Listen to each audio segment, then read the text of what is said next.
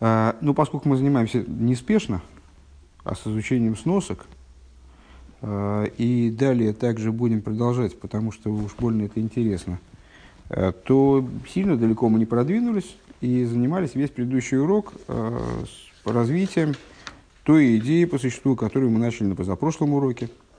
Что такое вынесение трех свитков Тора? Мы решили откатиться немножко назад и выяснить, что такое вынесение трех свитков Торы в Симхастейра, как более общий случай вынесения трех свитков Торы во время одного чтения Торы. И отсюда разобраться с тем, что же такое э, Отсюда понять, что такое, в чем заключается хидуш чтения трех свитков Торы э, в Рош Ходыш Нисан, который совпал с субботой Рувен, Выда и Кипу, если она есть. Вот. А вот она раз и появилась сама собой. Это так всегда происходит. А, и следуя этому пути, мы, в общем-то, пришли к выводам. Немножко-немножко не дотянули до четвертого пункта, до... А нет, немножко не дотянули до пятого, но ничего страшного. А, совершили мы несколько заключений. А, первое, ну, логично предположить, что для того, чтобы разобраться в том, что, в чем хидуш вынесения трех свитков Торы, надо вначале понять, в чем хидуш одного, вынесения одного свитка Торы. И с, проанализировав те отрывки, те тексты, которые посвящены в Сидуре вынесению свитка Торы, во время обычной крии, в понедельник, четверг, субботу, все равно когда, а, мы поняли, что вынесение свитка Торы ни много ни мало – это передача, наделение еврея силами на совокупное служение, как в, в позитивном плане, то есть на выполнение тех вещей, которые от него требуются, так в негативном плане, то есть на выполнение тех вещей, на воздержание от тех вещей, которые ему запрещены, то есть вот по всем направлениям. А, может быть, это не ощущается так ярко на с материальном уровне, но многие свои вещи духовные не ощущаем. Тем не менее, это именно так. Вынесение Торы из ковчега, ну вот, первый акт во время чтения Торы по, по существу, да, э, он аналогичен вынесению Арона Койдыша, выходу Арона Койдыша, который, с одной стороны, э, наделял вот это обладание Арона Койдышем, наделял евреев божественными силами определенными, с другой стороны, рассеивал ненавистников, помните, там с этих посуков начинается, начинается, начинаются тексты, которые посвящены вынесению Торы. А, еще раз, вынесение Торы – это наделение евреев силами, способностями э, духовными свыше – еще без их, без их участия, в общем-то, ну, как бы в, в чистом виде свыше, за счет того, что у нас есть Торы, можем ее вынести, вот мы и получаем такой вот заряд бодрости. А, наделение силами на выполнение всех позитивных приказов и на воздержание от, на соблюдение всех запретов. Что такое вынесение трех свитков Торы тогда? Ну, нетрудно уже достаточно догадаться, что это закрепление этой идеи в существовании мира – Э, обсуждалась на прошлом уроке идея хазаки, э, вот, трехкратного повторения, трехкратного закрепления, э, скажем, какого-то действия, которое рассматривается еврейским законом, а еврейским законом рассматривается оно не случайно, а следуя духовным закономерностям, которые заложены в этом трехкратном повторении, как закрепление, установленность некоторого события, некоторой, некоторой закономерности – Приводились примеры на этот счет. Вот и здесь точно так же, когда выносится единократно во время одного чтения Торы три свитка, аж три свитка, хотя на самом деле вроде бы, ну, теоретически можно было бы обойти, обойтись и одним, э, и в тех синагогах, в которых нет трех свитков, так обходится одним, ну а что, куда им деваться-то? Внесение, тем не менее, трех свитков э, приводит к тому, что эта идея закрепляется в мироздании. То есть вот это вот обладание евреями силы, на выполнение совокупности еврейского закона закрепляется в мироздании. А вот, вот зачем эта книжка сейчас? Просто интересный вопрос. Потому что вы шелестите, а, а толку от этого вот как не, не очень понятно, какой толк. А, и, а, и какая разница в этом плане между вынесением трех свитков Тора в Симхастейра – и вынесением трех свитков Торы в новомесячный Ниссан, совпавший с субботой. Мы с вами сказали еще на первом уроке, что эти два случая вынесения трех свитков Торы достаточно редкие случаи, да? когда сразу три свитка Торы выносятся в одну, в одну крию, в одно чтение Торы. Они отличаются тем, что Симхастейра, в Симхастейра ежегодно выносятся три свитка, А в Рош Ходыш Нисан, который совпал с субботой, ну, там, я не знаю, раз, раз в пять лет, может, раз, раз в шесть лет, может, чуть чаще. У нас да, календарь такой плавающий, поэтому трудно, сказать, трудно указать на точную закономерность, но далеко не каждый год. Доста- достаточно редко. Какой предельный там интервал, я не скажу, не, не, не задавался такой целью, хотя можно просто по календарю посмотреть. А, понятно, что вот эта хазака а, в Симхастейра – Хазака, понятное уже слово, да? Хазака – закрепление. Закрепление какой-то закономерности в результате трехкратного повторения называется хазакой. Э, хазака, который иллюстрирует вынесение трех свитков Торы в Симхастейра, э, указывает на закрепление сил, вот эту передачу сил евреям в области тех вещей, которые обычны. Э, в области того, что мудрецы сказали, «тмидин кепкейр хосен», Э, Тмидин кисиден слихас. Тмидин в нашей молитве, в дополнительных молитвах на э, Ройшхойдеш, на праздники, мы произносим такую фразу Тмидин кисидром умысофин кильхосом. Э, постоянные жертвы по их порядку и дополнительные жертвы по их законам. А, мудрецы наши видят в, этом, вот в, этой, в этой фразе, в этой подаче не только объяснение тому, что вот у нас есть в, в, в принесении жертвоприношений в храмовых есть какие-то постоянные жертвы, которые приносятся, там, скажем, ежедневная жертва, она приносится каждый день. Утром, вечером, утром, вечером. И так, без перерыва, пока храм функционирует, приносятся эти жертвы. А, есть дополнительные жертвы, которые не приносятся каждый день, приносятся, скажем, только в Шабас, или только в Рошходыш, или только в праздник Песах, или только в праздник Швуис, вот, только в Симхастеев. А, помимо этого, они видят в данной подаче общую закономерность, что в служении еврея в целом – есть вещи какие-то регулярные, постоянные, ежедневные, которые человек, ну, человек встал каждое утро, он должен помыть руки. Да? Там, вот, ну, вот это, это повторяется изо дня в день. Там, может быть, там, в Йом Кипр он немножко по-другому моет, но все равно моет. То есть это вот такая вещь, которая постоянно на нем лежит. Какой-нибудь запрет, там, запрет не, не там, употреблять в пищу какие-то не, виды там, мяса некошерных животных. Постоянно на нем лежит. А есть особенные какие-то моменты, есть какие-то моменты, которые можно сравнить с дополнительными жертвами дополнительные моменты, эксклюзивные, которые могут появляться в какие-то определенные моменты года, а могут появляться не в моменты года, а в моменты, какие-то особые моменты жизни человека, скажем. Когда человек переживает какое-то чрезвычайное поднятие, вот у него появляются в каком-то плане новые обязанности, там, скажем, какие-то новые э, моменты, ну, и, кстати, не только обязанности, и запреты тоже. Как, как, как только человек поднимается на новый уровень, он, э, естественно, приобретает необходимость более строго соблюдать какие-то вещи, которые он не соблюдал, может быть, до сих пор. Так вот, э, вынесение трех свитков Тора Симхастейра указывает на хазаку в области вот этого постоянного служения, штатного служения, базового служения, скажем. А, а вынесение трех свитков Торы в Рошходаш Нисан указывает на хазаку в области какого-то вот дополнительного служения. О чем идет речь, мы сейчас будем детализировать. Я не... Понятно, что, наверное, так вот наново особенно это слышится, как какое-то такое, такое занудство немножко на одном месте. Ну, сейчас, может, может, может перестанет слышаться со временем. А, так вот, а, последняя мысль, которую мы озвучили, а, это слова Рэбе о том, что среди трех свитков, ну, на первом уроке, если вы помните, мы проговорили – все криот, которые происходят, соответственно, в Симхастейра, три свитка Торы, и в Рошходаш Нисан, который совпал с субботой, там свои три отрывка читают. А, Рэбе указал на то, что э, в Рошходе, в Симхастейра главным из чтений является чтение начала нового изучения Торы, то есть чтение первого отрывка Парши Брейшес, э, книги Брейшес, самое начало Торы, помните, там читается сразу после того, как закончили недельную главу Броха, начинают читать э, Паршу Брейшис. А в Рош Ходыш Нисан, совпавший с субботой, главным является Парша Захойдыш. Несмотря на то, что в этот день читается и недельная глава, и читается отрывок, который связан с Рошходышем, то есть ну вот, определенный отрывочек именно связанный с тем, что это день Рошходыш, который совпал с субботой. Э, помимо этого читается Парша Захойдыш, то есть тот отрывок, который э, появляется обязанность читать так, как это начало, новомесячие месяца Нисан, а не какого-нибудь другого месяца, этот отрывок, Рэбе говорит, является главным, в нем заключен наибольший хидуш, наибольшая новизна для этой субботы. И это принципиально различает эти, два, эти две крии. Эти две крии, когда читаются и в том, и в том и другом случае по три отрывка. Вот, начинаем мы, значит, э, у кого есть почему следите, кто умеет следить, пожалуйста, желательно следить.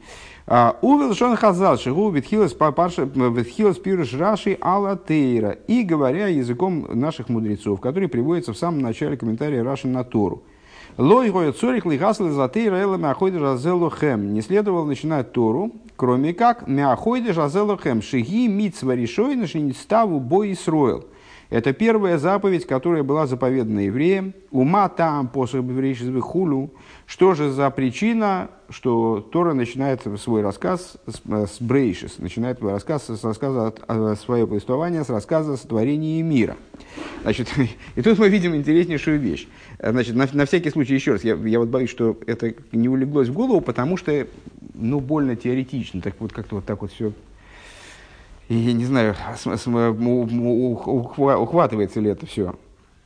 Значит, у нас есть два, сейчас мы занимаемся двумя случаями, когда читаются три свитка Торы э, во время одного чтения. Почему читаются три свитка Торы? Потому что читаются три отрывка. Для того, чтобы не перематывать Тору туда-сюда, значит, берут три свитка Торы, чтобы сразу было на готове. Раз, положили, прочитали, сложили, следующую памс, и, значит, и вот так быстро получается. А, в Симхастейра, что за чтение – есть одно чтение, завершают изучение Торы. То есть читают последнюю главу Торы, Паршус Броха. Да? Ну, все, все на слуху. Дальше. Сразу, чтобы не откладывать долгий ящик, объясняли, по какой причине, приводили комментарии, по какой причине это делалось, начинают учать Тору заново, Паршус Брейшис. И третье чтение Торы, это так называемый мафтер, э, то есть, ну вот, собственно, отрывочек, который посвящен, как и в любой праздник – тот отрывочек, который в, в Торе посвящен жертвоприношению, который в этот день вот надо приносить в день Шмини Ацерес, потому что Симхастейра все-таки второй день Шмини Ацерес. А, из этих трех отрывков Рэба говорит, какой главный? Главный – начало нового изучения Тора. То есть хидуш основной этого дня – в изучении именно вот первого отрывка, что мы раз и вдруг, даже есть в этом определенная неожиданность, наверное, для человека, который с улицы пришел, учили, учили Тору каждый, каждый, с каждой субботы читали понедельной главе, ну, значит, с меня церс прочитали последний раздел, ну и все, и типа и разошлись. А тут раз и начинают с самого начала. Опа, интересно. А ведь у нас же дальше суббота будет в чем-то другой, может, нет, то же самое будем читать. Вот, и в этом есть определенный сильный хидуш. А, в Рош Ходыш Нисан, который совпал с субботой. Рош Ходыш Нисан, который совпал с субботой, это, с одной стороны, суббота, с другой стороны, Рош Ходыш, новомесячие. Да? А, с третьей стороны, это новомесячный Нисан. А в новомесячный Нисан мудрецы сказали читать в, это, вот, в новомесячный Нисан в субботу непосредственно предшествующую или совпавшую с новомесячным Нисан, мудрецы прописали нам еще один отрывочек в связи с наступающим Песохом читать. Он называется Паша Сахойдыш. В этом разделе говорится э, много-много разного всего о подготовке к э, выходу из Египта, о том, как надо было евреям там себя вести, как они должны были готовить эту пасхальную жертву, как они должны были воздерживаться от хамеца. Там много-много разных вещей, в том числе дается обязанность Рошходыша, э, справлять Рошходыш, ну вот по определенным там, намекам или там, или, или, напрямую разные вещи сообщаются в отношении Рошходыша, освещения Луны. Вот задается основа, насколько я понимаю, вот этого нашего лунного календаря. Вот. А, и в, этой, в этом отрывке содержится интересный момент. Да? А, первая заповедь, которая была дана евреям, собственно, как евреям. Были заповеди, которые были даны еще первому человеку Адаму. Потом были заповеди, которые были даны Ноху. Потом были заповеди, там такие, такие вот на разных этапах Всевышний разные распоряжения давал, э, изменялись законы, что можно есть, что нельзя. И потом, значит, дело, дело шло потихонечку. Э, и в результате, когда евреи выходили из Египта, вот они уже получили определенные распоряжения, как еврейский народ как, не как семья Авраама даже, а как уже народ, ну огромный народ, там около, говоря, трех миллионов человек было, 600 э, тысяч взрослых мужчин к моменту первой переписи населения. Э, так вот, э, в этот момент они получили заповедь «Махой Жезалахем» этот месяц будет для вас началом месяца. Даже сейчас не важно, что отсюда учится, отсюда несколько вещей учится, на самом деле, несколько, несколько моментов. А, что интересно, Йосиф, не пропустите, самое интересное. Что интересно? Рэбе говорит, давайте посмотрим в первый комментарий Раши, в самое начало Торы. в первый комментарий Раши по поводу первого стиха Торы вообще. У нас первый стих Торы, Брейши сбора Лакима, зашимаем из в начале творения Богом небес и земли. Раши, начиная комментирование, приводит высказывание Раби Ицека, в котором вот этот почтенный мудрец э, Талмуда, он высказывает такую интересную мысль. Даже есть такая шутка. Значит, начинается Тора, не следовало и начинать. Тора начинается с комментария не следовало и начинать. В начале создания Бога небес в начале создания Бога небес земли не следовало начинать. Ну, это такая довольно специфическая, но шутка. А, а на самом деле Рабица говорит такую вещь. Не следовало начинать Тору с вот этого рассказа-то, Брейши сбора Лакима, зашимаем из э, в начале творения Богом небес и земли, земля была такая, там, кто-то парил над водой, там, вот, это, ну, вот с этих вещей, а зачем нам это нужно? Тора – это Тора, а слово героя. Тора – это Тора, а слово указания. Какое указание есть вот в том, что в начале творения Богом небес и земли, там, что, было, что было сотворено первый день, второй день, третий день, какое указание нам практическое, что мы отсюда практически получаем, как евреи? Ничего вроде. То есть, ну, пока непонятно. А с чего надо было начать Тору?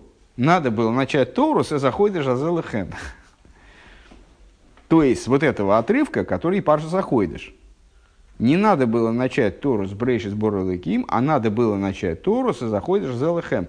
Интереснейшая вещь. То есть, вот эти две крии, которые нас заинтересовали в розницу, они на самом деле сводятся воедино, связываются. Вот этим высказыванием Раби Ицека в самом начале, то есть, вернее, в Талмуде, Э, в, который приводится в комментарии Раши на самый первый стих Торы.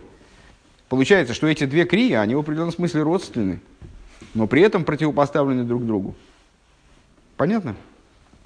По-моему, по-моему, по-моему понятно. Ну, не знаю, в общем. Надеюсь, что понятно. Э, и говоря об словами благословенной памяти наших мудрецов. Так.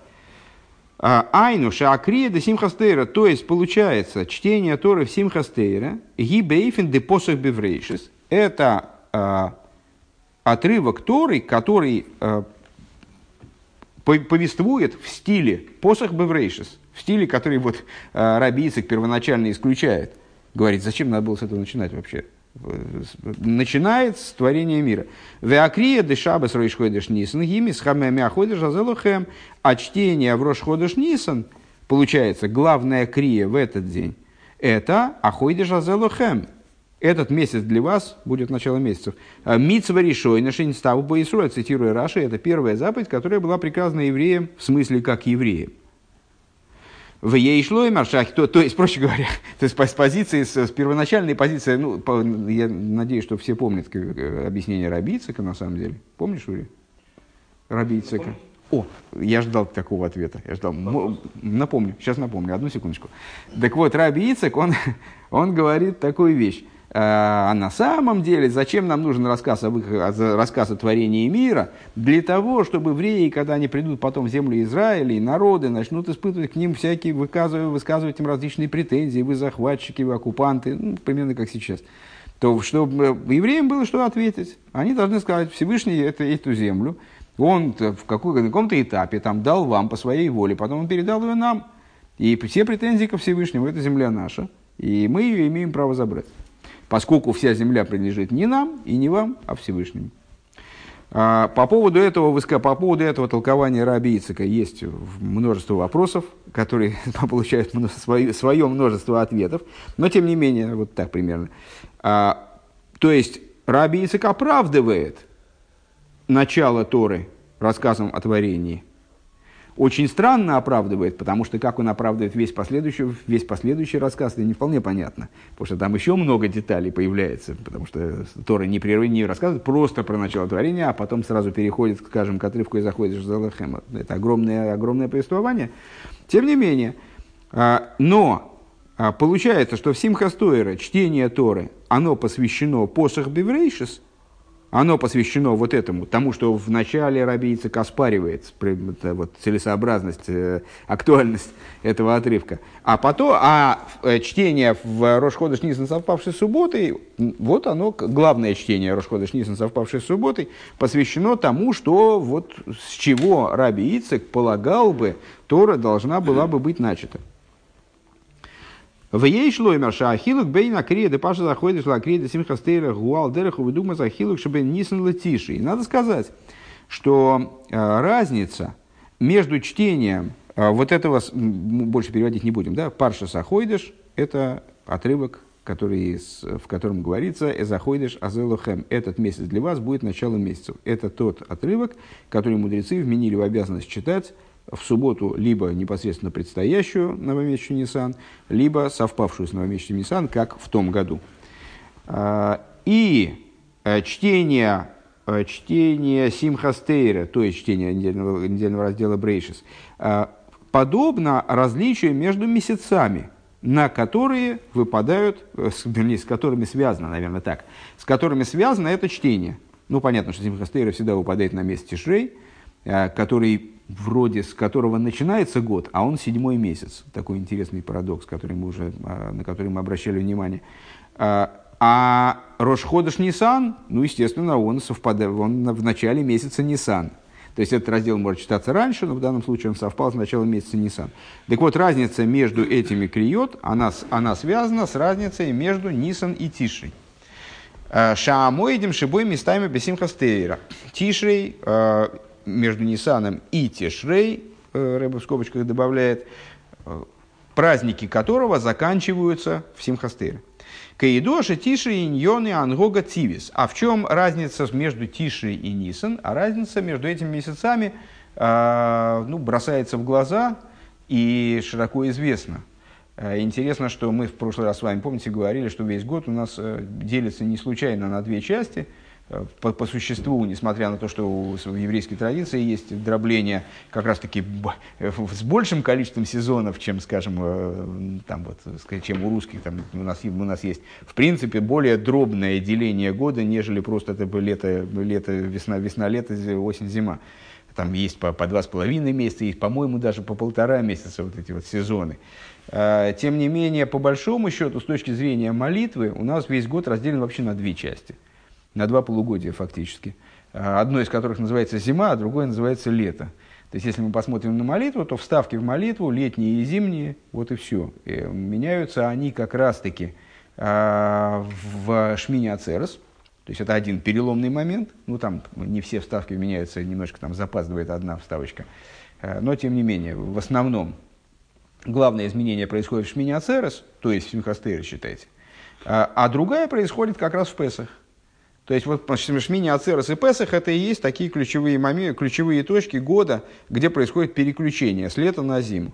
Ну, многократно объяснялось, что лето и зима э, в сезонном понимании, они совершенно неотделимы от внутреннего содержания этих сезонов. А в чем внутреннее содержание лета и зимы? Лето время, почему это, можно так сказать, почему это время э, большего, скажем, благополучия, больше, большей легкости существования, скажем, ну, в России особенно. Э, потому что это время, когда превалирует побуждение свыше во взаимоотношениях между верхом и низом, божественностью и материальностью, между Богом и миром, э, превалирует инициатива верха. То есть, когда Всевышний он готов давать, может быть авансом, может быть в кредит – может быть, э, не просто по, по доброте своей, то есть, ну вот, э, давать вперед, скажем, просто давать. Вне или, скажем, несообразно работе низа, давать больше, чем то запрашивает низ, или там, то, что за, за, заслуживает низ. А зима – это время более суровое, потому что это время, когда вот, вот эти приоритеты, они меняются на противоположные. А этот порядок, он изменяется. То есть э, зима – это время, когда человек работает и, может быть, недополучает. То есть он, э, может быть, выбивается из сил, там, служа Всевышнему, а ответ ему дается, как ему может представляться, меньший. А, и иными словами, вот это различие, даже не знаю, точно ли это различие, я что-то распился, а тут об этом не было. А, иными словами, это различие, наверное, все-таки – оно описывается таким образом. Шетишри иньон и ангога тивис. Месяц Тишрей – это ангога тивис, это месяц, который указывает на природный порядок течения событий. И именно поэтому в этом месяце, в, гла- в главный праздник этого месяца, которым завершается вся череда э, праздников месяца Тишей, читается отрывок, который «Посох Биврейшис», на, выражая словами Раби Ицека, а, Всевышний начал свой рассказ с Брейшис. Прикрой, пожалуйста, дверку, там у нас опять а, посох Биврейшис. Венисан, что, в чем тут связь? Брейшис – это символ а, природности мироздания. Мироздание было Всевышним запрограммировано на определенное вот какое-то штатное функционирование. А, мир получает столько жизненности, сколько ему необходимо для того, чтобы он существовал штатно. Если ему ничего не мешает, скажем, плохие поступки Рувана, если не мешают миру существовать, то он существует хорошо. Вот почему у нас, вот что, вот что это такое, что происходит на улице? Я считаю, что надо привлечь себя к ответу. Э, а с, при этом Всевышнему не нужен мир по существу, то есть, ну, он высказал эту идею в Мидрше, э, в той форме, в которой он его сотворил. Ему нужно нечто большее. Не сави, а кожа были свои сборы дирабы сахтойнем. Всевышнему необходимо жилище в нижних, то есть мир, который был бы преобразован усилиями нижних и приведен к ситуации более возвышенной, более Э, скажем, совершенной, э, нежели та, которая была исходной. Так вот, Тишрей – это месяц, который связан, Тишрей, который в начале года, да, с него, это отправная точка года, отправной месяц года. А, в нем, почему чтение посох Биврейшис? Потому что это месяц, который а, связан именно с Ангога Тивис, то есть природным поведением вещей. Венисан иньон Ангога Нисис, а Нисан – Э, ну, само его название намекает месяц Нисан, а слово Нес, от слова чудо, э, он намекает на Ангога Нисис, на э, то, как события развиваются в мире. Порой, понятно, что это, ну, вроде бы так вот с точки зрения раскрыто, это происходит не всегда. Можно провести рассуждения, с точки зрения которых любое событие представляет собой чудо, только незамеченное чудо, скажем, и даже поэтому может быть более высокое, чем, чем чудо замеченное. С точки зрения раскрытой, Э, вот это вот чудесное поведение мироздания, оно ну, встречается достаточно редко. Чудеса происходят как бы не каждый день. Сейдер ангогада и сроила шабишвину бишвиля атыра нивраэлем. Это порядок. А если первое, это порядок существования мира как бы вне евреев, а, то второе – это порядок существования мира, как он сделан под евреев, скажем так. Да? Э, как он сделан под евреев. Это э, адше нишело шайло матам посох биврейшис. И вот поскольку Тора, сейчас э, возвращаемся к толкованию Рабийцика, поскольку Тора, она предназначена для евреев, эта книга именно наставление евреям, то именно поэтому Рабийцика спрашивает, а зачем начинать с Майс Рейшис, зачем надо начинать с рассказа о мироздании, если это нас вообще не касается. Это другой порядок существования мира – вот так мир мог бы существовать, если бы Всевышнему, если бы Всевышнему нужен был бы мир вот такой вот безеврейный. То есть, э, ну вот он и существовал бы в соответствии с природными закономерностями. Э, в нем бы существовали э, творения, которые ну, в определенном смысле такие живые биороботы, такие, значит, которые, которые существовали бы только в рамках тех закономерностей, которые в мир были спущены сверху. Э, зачем нам, такая, зачем нам это место в Торе? Оно нас не касается. А надо было начать Тору с э, этот месяц для вас и так далее. Шеги мисва решой не стал бы Исроил. Это первая заповедь, которая была приказана евреям именно. Шаангога шалахем гуангога нисис, поведение которых, поведение чудесное – и имеется в виду поведение чудесное, имеется в виду, что когда еврей ведет себя как еврей, то он не, совершенно не ограничен рамками мира. Когда еврей по-настоящему ведет себя как еврей, когда он не, не перестает быть куском, не, как сказать, индифферентным куском существования мирского, то тогда он, в принципе, не должен быть ограничен ни с, каких, ни с каких сторон материальными ограничениями. Камаймер разал бы фируш, ахойдеш азе лохем. И, как сказали мудрецы, ахойдеш азе лохем. Вот в этом отрывке Паша Захойдеш мы читаем с вами, этот месяц вам началом месяца. То есть, таким образом, просто Тора напрямую этот месяц при, причисляет именно к евреям, передает евреям. И объясняет, Э, объясняют мудрецы этот, этот, этот пассаж. Кшебохар биянкев увонов ковалахем райшхойда шель гиула.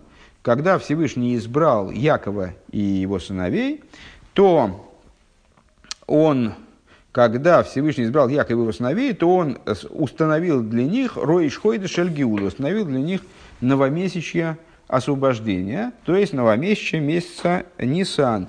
Э, Гиула гам меангога тивис леангога нисис. И в частности, Рэбе поясняет, Рэбе поясняет установил не просто там, новомесячное освобождение, освобождение в смысле освобождения из Египта, а можно шире сказать, установил месяц освобождения от природного поведения, от, от природных закономерностей, от природного состояния мира. В каком-то плане, э, и, ну, и больше для тех, кто э, учил Хасидус в каком-то объеме, наверное, да, э, мы можем сказать, что природное существование мира – несмотря на то, что мир создан э, природным и обладающим определенными ограничениями, э, именно силами Всевышнего, то есть то, что мы называем с вами законами природы, то, что в мире ну, процессы обычно текут вот таким образом, а не иным, который можно описать, Э, вывести там, в эти закономерности за счет наблюдений и анализа, разобраться в них и даже предсказывать что-то.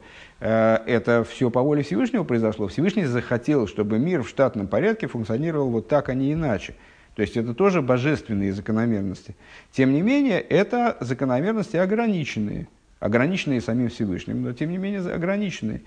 И как любое ограничение, они несут в себе вот определенный такой вот э, оттенок э, ограничения, тюремного ограничения. То есть вот ограничение в смысле не свободы определенной. Несмотря на то, что это не свобода, она введена самим Всевышним. И в каком-то плане можем с вами сказать, что существование мира нацелено на то, чтобы в конечном итоге выйти из этих ограничений то есть раскрытием единства Всевышнего в мироздании, вот как-то разобраться внутри этих ограничений, не разрушая мир, а наоборот раскрывая его истинное существо, разобраться в его подлинной неограниченности. И вот месяц Нисан – это такая точка года с этой, с, этой, с этой точки зрения, в этом контексте, э, которая означает выход из ограничения мирского, мирского на вот эту вот свободу месяца Нисан. Давайте посмотрим, что у нас там творится в ссылочках. Что нам объясняют. 34 э, ссылка.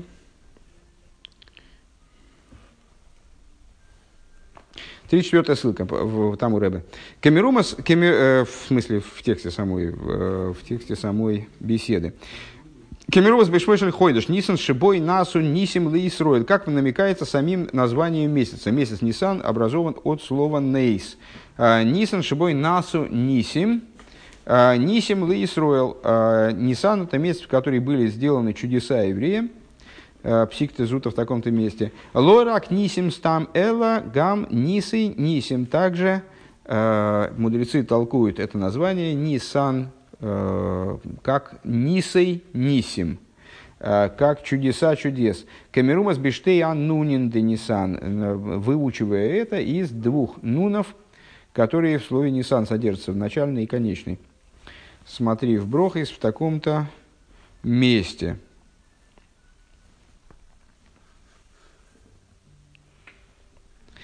Ряд ссылочек, которые это иллюстрируют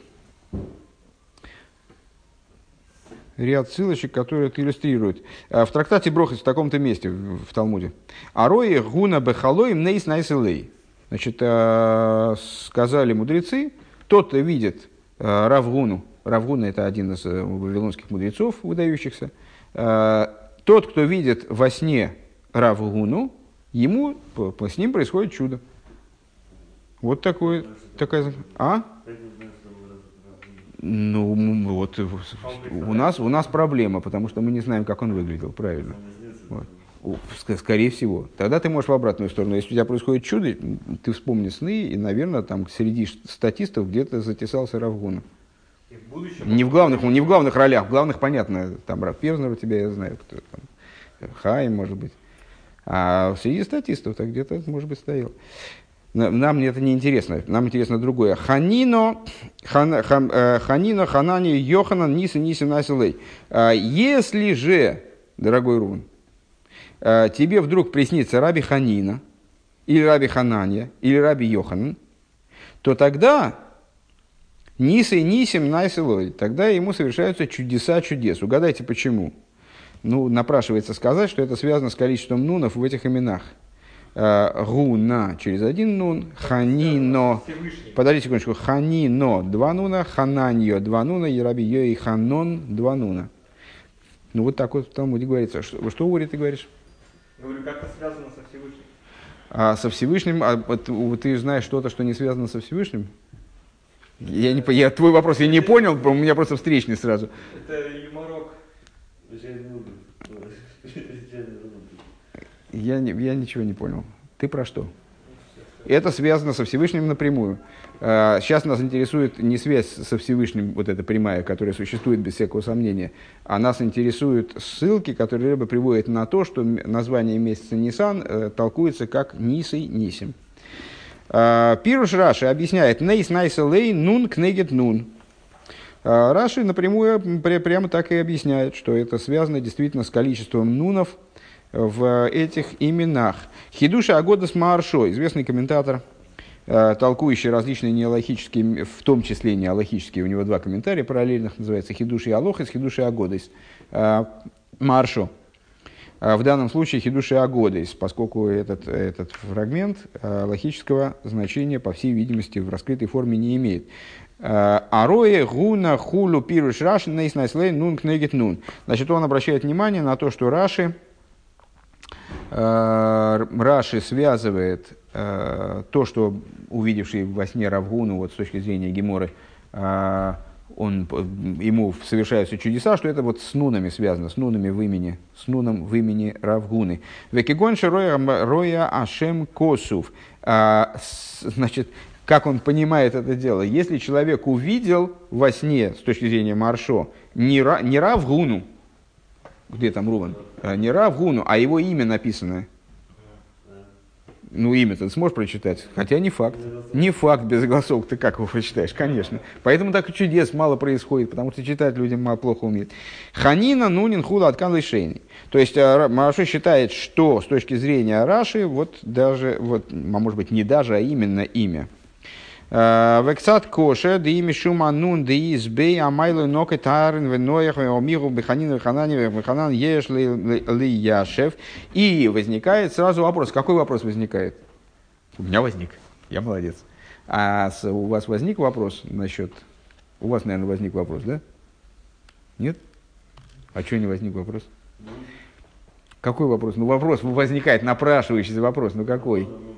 Да дофига на имен с нуном-то. Почему, почему именно Равгуна? А может Ленин? Два Нуна, Нис и Нисим. Нет? Ну вот, это, ну, Маршо не знал Ленина, Ильича не знал, поэтому он про других. Он говорит, а почему он не взял тогда Аарона и Ноаха? Да? А, почему, почему он взял Ханину и Хананию, а Ханана он не взял? То есть, ну, можно было другие, вроде бы более подходящие примеры имен с одним нуном и с двумя, то есть, ну вот есть Ханан, например, Ханану, там только два нуна вообще, и буква Хес помимо этого. А Ханина и Хананя, там еще куча других букв. Я, так скажу, Аарон и Ноах, вместо имен с одним нуном можно было бы взять личности пораньше, скажем, да, Ноах. Ну вот, из начала творения. Ну, можно было подумать, короче говоря. Так вот, это немного вызывает, говорит Маршо, замешательство. Если Яшев Мишум да Дашем Гуфей Мойра Аллаханус Ваатеева э, Ваанунин Марин Шиие Бенейс э, Векалы Мейвин. И отвечает на этот вопрос с его точки зрения, вот как это дело обстоит. А это потому, что содержание имен этих, э, Гуна, Ханина, Ханани, они связаны с Хен, вернее, Гуна я не знаю, как он понимает, э, про Равгуну не знаю, честно говоря, как он понимает, но он, он э, все эти имена, которые приводятся такие э, Геморой, э, понимает как по смыслу связанные с милостью, с добротой, а вот эти нуны, они как бы указывают на то, что это, эта милость и доброта, она связана еще и с чудом. Поэтому он не берет там Аарона или Ноха, потому что их э, имена не указывают на милость. Так далее. Так, а 35-я сноска я ее, честно говоря, не вижу просто А, в тексте. Есть она вот она. Халом. А, Хойлом, Нивера, Нивера, Эйлом, да.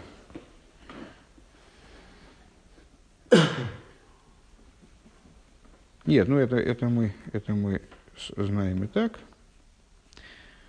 А, И, наконец, 36-я сноска Шангога Шалахем и Ангога Нисис. А, Шестая сноска по поводу, не знаю, если бы я это слушал, вот, э, если бы я сам себя слушал, то у меня, конечно, большая бы часть вопросов появилась по поводу того, что э, еврейская ангога, еврейское поведение – это именно ангога нисис, это вот чудесное поведение, это вот связано, что-то основанное, на, замешанное на чуде. Э, такой интересный тезис. Э, по этому поводу Рэбе ссылается на Шмойс Раба, Перектесвов, э, на Мидреш, Мидреш Раба, такой огромный сборник мидрашей, э, популярнейший, на который все время все ссылаются, э, в таком-то месте. Э, арходишь хэм, э, гуадейн ашри, ашри агой ашер авая элейков. Значит, в этом мидреше, если можно не трепаться, то было бы хорошо. В этом мидреше связываются между собой как раз-таки наш раздел Парша Заходишь, Аходиш Азела Хэм. Э, Этот месяц будет для вас началом месяцев. И э, фраза, и фраза из Ашрей, посо- стих из Ашрей. Ну, Ашрей всем памятен, да? Псалом. Да. Да, Шусек. А, Да, что там в частности говорится? Ашрей Агой, Ашер Авая Элейков. Э, Значит, Шмо, э, Мидраш утверждает, этот месяц для вас, это то же самое, что написано. Счастлив народ, э, Бог которого, Авая, Бог которого Всевышний. Э, Миша Бохаракош Буру Бейлом и Ковы Роши Хадошим Вишоним. И толкует это следующим образом. Э, Когда с того момента, как Всевышний избрал себе мир, он установил в нем новомесячие и новолетие. Понятно, что Мидриш это непростой смысл, это на то он и Мидриш, это толкование. Это, это совершенно иной путь понимания Торы, нежели, нежели простой смысл, скажем.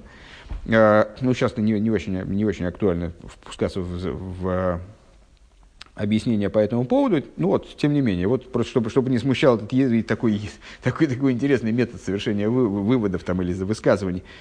Вот эти два места, они оказываются одно и то же, как-то одно и то же. То есть там этот месяц для вас, ну, вроде довольно сильно отличающееся заявление от э, «счастлив народ, богом которого является Всевышний». Как, вообще какая связь? А вот какая связь, говорит Мидриш. Когда Святой Благословен Он избрал себе мир, Он установил в нем новомесячие и новолетие. Укшебохар бы Янкив Увонов, а когда он избрал себе Якова и его сыновей, Кова Бой Ройшхойды Шельгиула, он установил в дополнение ко всему вот этому, он взял и вы, выделил в нем новомесячье освобождения. Шебой Нигалу и Сроль Мимисраем, то есть установил с самого начала, еще когда творил мир, э, даже, наверное, до творения, так подозреваю, а, установил день, когда евреи, вернее, месяц, пардон, когда евреи, они вышли из Египта, освободились из Египта, не Галу, Гиула. А Увой осиден ли Игаэль, и в этот же месяц, утверждает Мидраш, в будущем они будут освобождены.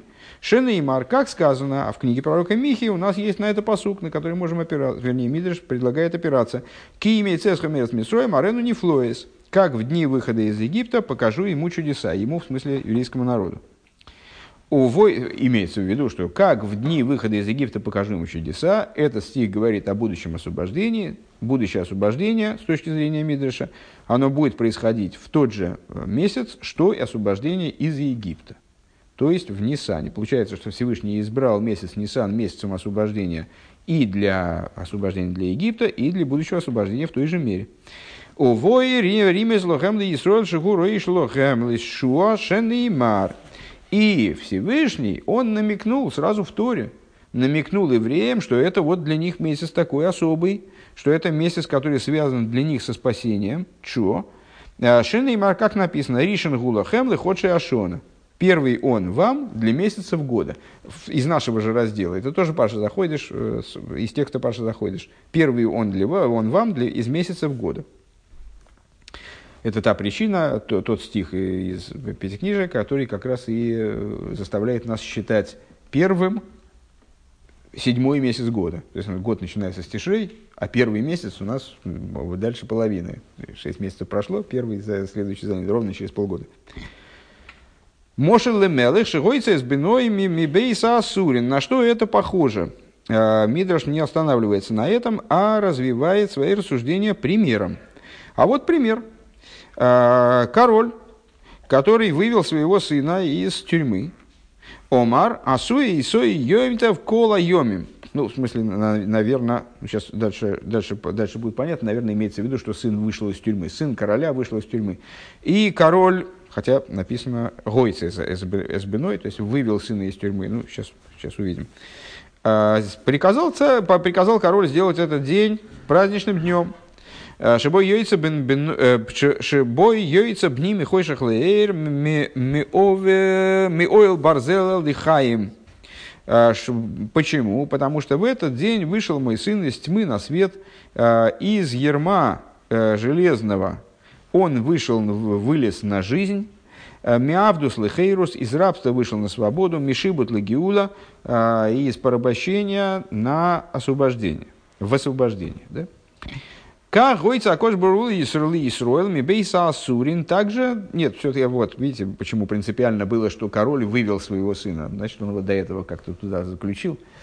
Э, Потому что дальше параллель-то в чем? И также в месяце Нисан Всевышний вывел евреев, то есть своего сына, из э, дома заключения. Шен и Мар, как написано, мой цасирим бекей шарейс, как написано, выводящий заключенных бекей шарейс, это известное такое толкование от слова кошер, э, в правильное для них время. Э, Мудрецы толкуют, что выход, выход из Египта происходил в Нисане не случайно, а потому что Всевышний хотел вот тем самым ну, проявить еще раз, проявить свое расположение к евреям, поэтому он их выводил. Не в месяц летний, когда дикая жара и там значит, ну, вот, свои проблемы, не в месяц зимний, когда холод и дожди, и тоже там не э, ну, дороги все разом там размытые, тру- трудно идти. А он их вывел в такой месяц, который вот и не жарко, и не холодно, все, все в порядке. Мой сосед, но это сейчас не имеет отношения к нашему общему разговору.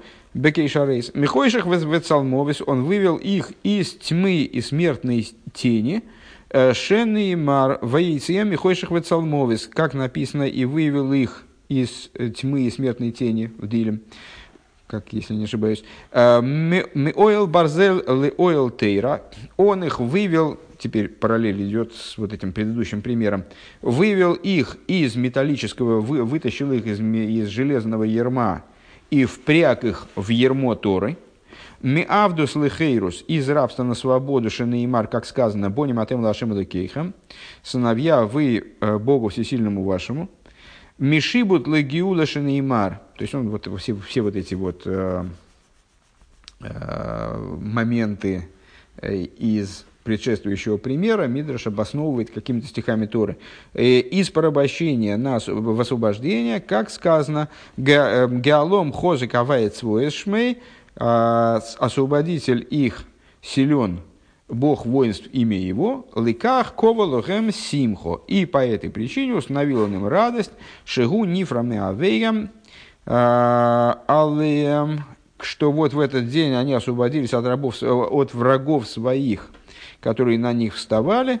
Шенный мар, как написано, веетен, одам тахтеху, а, и дам человека вместо тебя. А, Ну, тут много у меня вопросов по поводу вот этих обоснований, по поводу, ну, и наверняка они есть, а, и отвечаются, потому что ну, больно они напрашиваются по поводу а, иллюстрирования вот конкретными стихами из, из Писания этих пунктов. Ну, в общем плане, в общем плане более-менее все понятно. То есть, выход евреев из Египта – это как выход царского сына из заключения, по поводу которого король устраивает праздник. Так, давайте попробуем пятый пункт закончить. Э, В Алпе зе ешли вайра хилук дештей и фани бейцей шлойши севертейра, бесимха стейра вышабас рош ходыш нисен. И отсюда, э, из вот этой вот получившейся у нас разницы, да, э, Симхастейра Паршас Брейшис, месяц Тишей, природное ведение дел. Как мир живет природно. согласно природным закономерностям. В противовес этому. Э, Рош Ходыш Нисан, совпавший с э, субботой, э, главное чтение Парша Захойдыш, э, Нисан, чудесное, м, чудесный метод ведения жизни, скажем. Отсюда мы, мы можем сделать вывод в отношении различия между двумя способами вынесения вот этих вот трех, трех свитков Торы в Симхастейра и в Шабас Рошходыш Нисан.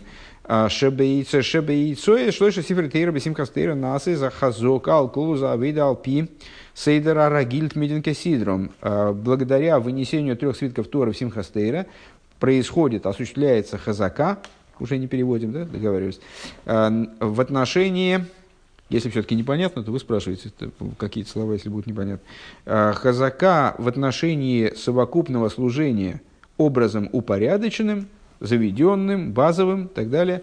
Тмидим кесидим, то, что мы обозвали с вами э, словами, обозначили словами молитвы, э, постоянные жертвы по их порядку. А войда беойфен шелан гога цивис, то есть по природному, согласно природному течению э, событий, э, Овейцое шлойша сифры тейра бешабас, в шабас шходыш нисан, а вынесением трех свитков Торы в субботу новомесяча Нисан, нас из Хазока, Алклуза, Авейда Бейфин, Шели и Софа, Алсейдер Рагим, Усофим Кирильхосом, осуществляется Хазока, Хазака, она же, э, в отношении совокупного служения образом прибавления, образом добав, добавленным, добавления, прибавления э, к обыденному порядку, к заведенному обычному порядку Седерагиль, то, что мы обозначили словами молитвы Мусофим Киильхосом, дополнительные жертвы по законам их. А войда Буофин Ангога Нисис, она же работа образом Ангога Нисис, вот этого чудесного поведения, работа, которая не сковывается рамками э, законов материальных, материального поведения, э, за- закономерностей, которые царят в мироздании в общем. Пункт Г. В ей шливайр за бифратиус ейсер аль пиа диюк блошем маймер рабисейну. И следует объяснить это и более детально. Вот это уже звучит, вот это, вот это уже обидно. Вот это уже звучит как издевательство откровенное. Да? А, еще, а еще детальнее мы это объясним. Хорошо, да? То есть после всего, после всех пережитых мучений, еще детальнее, уже дальше непонятно, куда еще детальнее. А, И, и следует объяснить это еще, все-таки следует объяснить это еще детальней, э, в соответствии с э, уточнением языка э, наших учителей. Шаходи Жазела Хэм ги митсва не става будет Исроил. Вот Рабийцек, он выступил с заявлением, процитированный нами выше Рабийцек, и к- толкованию которого приводит Раши, э, что э, вот это указание Ахойде Шазелухем, этот месяц будет для, этот месяц для вас, это первая заповедь, которая была дана, евре, была дана евреям, мицво. Да? Он говорит, это была первая мицво, э, сейчас будет принципиально мицво, да? А, Мицво дайка велой тойра, мицва, а не тора. А, Почему такой вопрос, э, почему такой вопрос возникает? Ну, э, из нашего пересказа толкования Раби Ицека понятно, что претензией Раби Ицека является то, что в Торе, сама Тора называется Торой от слова «эйроя». Название Тойра, от слова, это значимое слово, это не, не название, как э, э, непереводим, неперев- непереводимое сочетание, буква сочетания, которое является названием географического пункта. Это значащее слово. Тойра – указание. А слово «иероя», как э, мо- «море» – учитель, да, вот от этого же слова. А от слова «легород» – а? Руи, как Мизмор дает, да? Чего? Руи, то есть Нет, никак, почему «руи»? Я- Ну, ведущий. от слова «легород». пастух. Нет, это не, это, там не хватает айна. А? А? Другой слово. А слово руководство, слово обучение, руководство море, учитель. А слово легород, давать указания, давать наставления. А? А? Талмуд? А от слова лимуд, от слова изучение. От слова. А, изучение. Да, Тора от слова указания, а слово гора. Гора – это указание. Если раввин дает, там, скажем, э, там, мы спросили у раввина, как поступать в данной ситуации, он нам дает гора. Поэтому раввин по-другому называется море гора. то есть наставитель указания, то есть вот да, тот, кто дает нам указания, как поступить. Нет, я пытаюсь дословно переводить, чтобы было понятно вот, с точки зрения языковой, что это означает. Так вот, Тора – это от этого же слова, а слово гора, а слово указание. А, а Талмуд от слова, от слова изучения. Но это не играет сейчас роли в данном случае, потому что Тора на самом деле это термин гораздо более широкий, нежели пятикнижие, как иногда кто-то может, может счесть. Э, словом Тора обозначается, ну, зачастую, э, когда мы говорим Тора, мы имеем в виду пятикнижие Моисеева, да, вот эти пять книг Торы, Брешит, Шмой, Свои, Бамид, Бардворим. А в более широком смысле мы можем подразумевать под Торой Танах, всю письменную Тору, либо можем подразумевать под Торой совокупность письменной и устной Торы, э, вплоть до того, что мы под Торой на самом деле подразумеваем совокупность всего еврейского знания в целом – Э, письменная, устная, э, тысячелетней давности, или которая вот сейчас Равин совершил хидуш какой-то, раскрыл какую-то новую вещь в Торе, это тоже Тора.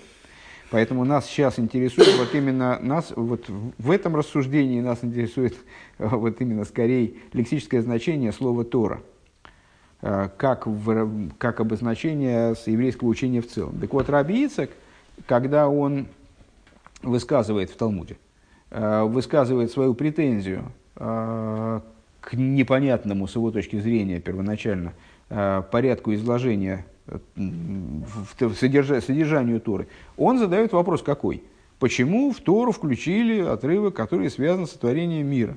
Он для нас практической роли никакой не играет, он, какое он для нас указание – Тора называется Тора, а слово указание. Где указание? Вот здесь вот, чтобы там, в первый день было створено это, а во второй день было створено это. А, надо убрать это все и начать с заходишь за лахем. А, этот месяц для вас. Вот это первая заповедь. А надо было бы ему сказать, это первое указание, а не заповедь. Если уж он настаивает, если его претензия в том, что это не указание, так ты скажи – в том, что рассказ о творении это не указание, то тогда ты скажи, а первое указание где? А вот указание первое, оно там, э, где говорится, где э, рассказ про, про начало выхода из Египта и так далее. А, и вот для того, и Рэба предлагает вот это взять отправной точкой. То есть, почему у рабийцы говорит не Тойра, а Мицва.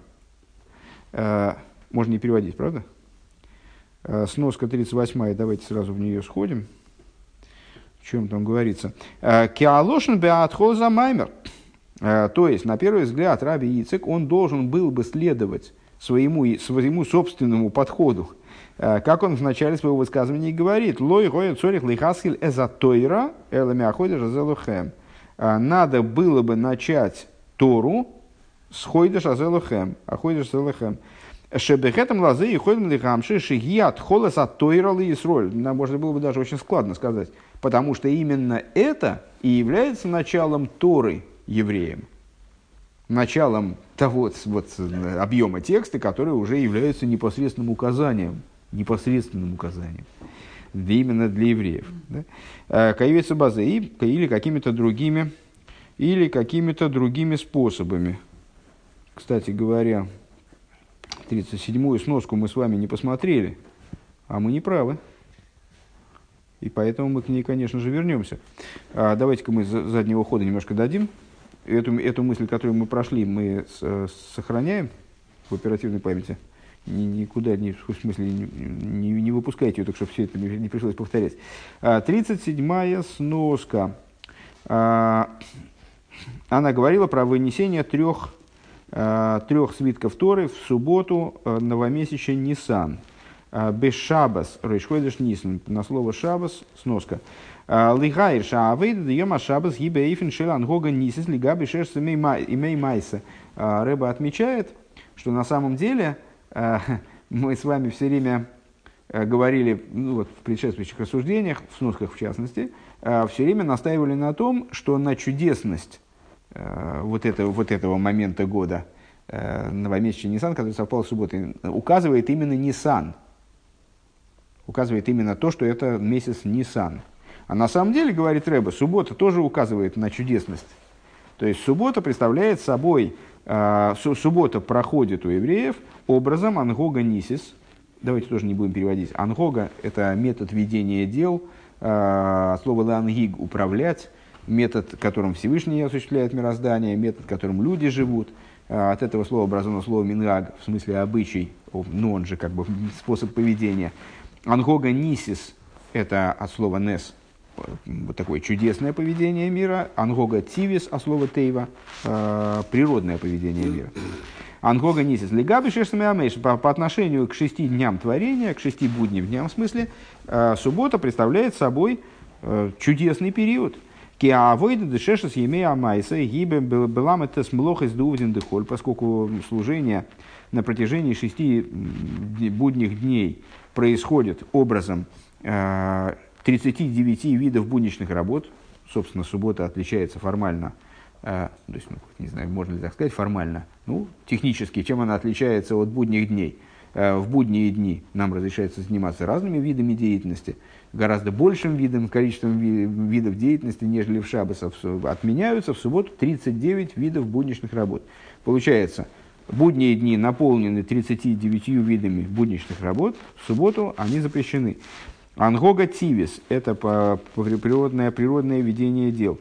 Машенкин бьей машабаса авейда гибейньоник душа. А в субботу э, к чему приводит то, что исключаются вот эти 39 видов будничных работ? Ну, все мы с вами на своей шкуре переносим, по крайней мере, большинство, э, с- суббо- субботний режим, э, который ну, в определенном смысле заставляет еврея подняться над материальностью, которая отстраняет его от материальности в очень жесткой форме, я бы сказал. Э, И служение субботнее, оно таким образом э, приводится, э, ну вот этими субботними запретами, уводится в области чистой святости. Велой ой, это лошикол малахтуху асуя. Более того, мудрецы э, задали вопрос, э, задают вопрос о том, как же это может быть, чтобы человек э, испытывал в субботу абсолютный покой. А, Ну, это такая для, для Балы Чува, для людей, которые с- стали соблюдать еврейский закон там, недавно, и вот так неожиданно, может быть, для себя даже. А, Для них этот вопрос зачастую актуален. Ну, вот в субботу, вроде суббота, день покоя, день, день наз- назовешь субботу блаженством. А для многих людей это не блаженство, а сплошная нервотрепка, потому что они, там ну, работа идет, там неизвестно, что происходит, по телефону не позвонить, там ничего никуда, никуда не выйти, ничего не наладить, ничего не, не поравнять. И чтобы вот суббота закончится, и, а может быть я разорен. Ну вот, или что-нибудь в этом духе. Э, То есть, ну вот как можно быть спокойным, если ты работаешь в течение шести дней, работаешь, значит, вот в какую, какой-то деятельностью занимаешься, в суете все время варишься, и потом вдруг суббота, и ты должен так бах, и, значит, из этой суеты выйти, и полностью вот не, не при делах занимаешься с какими-то святыми вещами. Ну, это надо очень продвинутую иметь, очевидно, какую внутреннюю такую организацию, чтобы так быстро переключаться и так вот мощно переключаться между там, рабочий режим, нерабочий режим. Как, как этого достичь? И мудрецы, они задают простую, ну, то есть, э, рекомендация, конечно, простая, простая, но трудно осуществимая рекомендация. А надо человеку представить себе, что вся его работа сделана, просто вот она суббота для того и дана, чтобы человек научился э, в какой-то момент времени вдруг себе говорить там что-нибудь вроде ну, в принципе, я вчера мог и помереть просто. ну, как-то без меня мир пускай поживет. Да вот у меня все, все, что нужно, сделано. Значит, значит все, все сделано. Что нужно, значит, все сделано. И сейчас я абсолютно свободен. Как говорил Пятачок, до следующей пятницы я абсолютно свободен. Ну вот. Шега миньоны. Сегодня прекрасная история произошла. А, Моя мама пришла в гости э, по случаю дня рождения од- одной из моих дочерей. А, И, как всегда, пришла с какими-то аттракционами. Совершенно не в тему стихи, но просто смешно, поэтому, как, а, как из- известный мудрец Раба, он веселил своих учеников, чтобы у них лучше голова соображала. Вот я, я тоже из этой области. Э, И какие-то там, она принесла какие-то бумажки, там загадки, шарады, там не знаю, что-то такое. А, И вначале были загадки. И она говорит, естественно, ну какую загадку можно принести в э, приличный еврейский дом? А, Вы думаете, два кольца и там посередине что-то? Нет. А, э, Хвост крючком, нос пятачком. Я так думаю, что же дети ответят? Шурик сразу моментально ответил, причем он был абсолютно уверен в правоте. Ну, хвост крючком, нос пятачком. Что это такое? Буратино, сказал он. Я не очень понял, как у него это сложилось. Ну, ты- ну, но- Любой вопрос, любой ответ. Ну, Нет, но он был абсолютно, причем он сразу, он, он причем в глазах такой просиял, там типа, да, это оно, Буратино. Вот, Э, ну, Пять золотых. пять золотых, да, пять золотых. Он, он рассуждал так, пять золотых, пятачок. Так вот, так вот, э, кол млахты хуасуя, вся работа твоя сделана. Шигам иньоны аэла млахты помисайлем к душе. Что значит вся работа твоя сделана? Она в определенном смысле это означает, что, то есть так оно и есть, по большому счету, с точки зрения внутренней торы, так оно и есть. Работа будних дней, она в субботу пе- переживает поднятие. Все, что мы сделали на протяжении шести дней, дней будних, в субботу поднимается, а, приобретает новое качество. Мы не занимаемся развитием этой работы количественным, оно приобретает новое качество. Э, Так вот, кол махты хуасуи, это означает, что ты пришел к субботе, и вся твоя работа, она поднялась в новое качество, поднялась в святость. Э, Лимлехес арбоем. И не случайно а, Мишна, ну это тоже такое, такие известные толкования.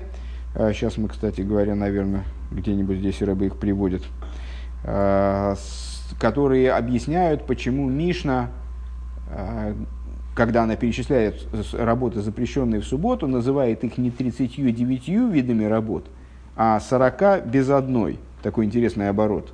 Когда Мишна, вот есть отдельные, отдельные, отдельные Мишна, из которой, где перечисляются, прямо идет перечисление всех этих работ подряд. А, И там эти работы называются, обозначаются исходно как 40 без одной. Почему 40 без одной? 39. Почему 40 без одной? А, потому что важно указать на то, что есть идея 40, э, которая выше этих работ. Вот эта вот идея 40, которая, которая в будни недостижима, а в субботу достигается. Вот это арбоем млохис, лимлеха с арбоем, когда все 39 видов работ включаются в сороковую, имеется в виду в работу в служение, в святое служение, млеха с цадиким, э, в служение праведников, Э, смотри Сефер Майморим Этер в таком-то месте, Шигу инин де ангога нисис. Это вот и есть, собственно, чудесное по- поведение. То есть получается, что суббота, Рошходыш Нисан, совпавший с субботой, и субботой тоже настаивает на том, что речь здесь идет о ангога нисис. А Симхастейра, не, честно говоря, я даже сейчас не соображу, э, может ли Симхастейра выпадать на субботу, нетрудно определить, просто мне сейчас не сообразить быстро. А, ну, ну, не выпадает. В этом году не выпадала, например.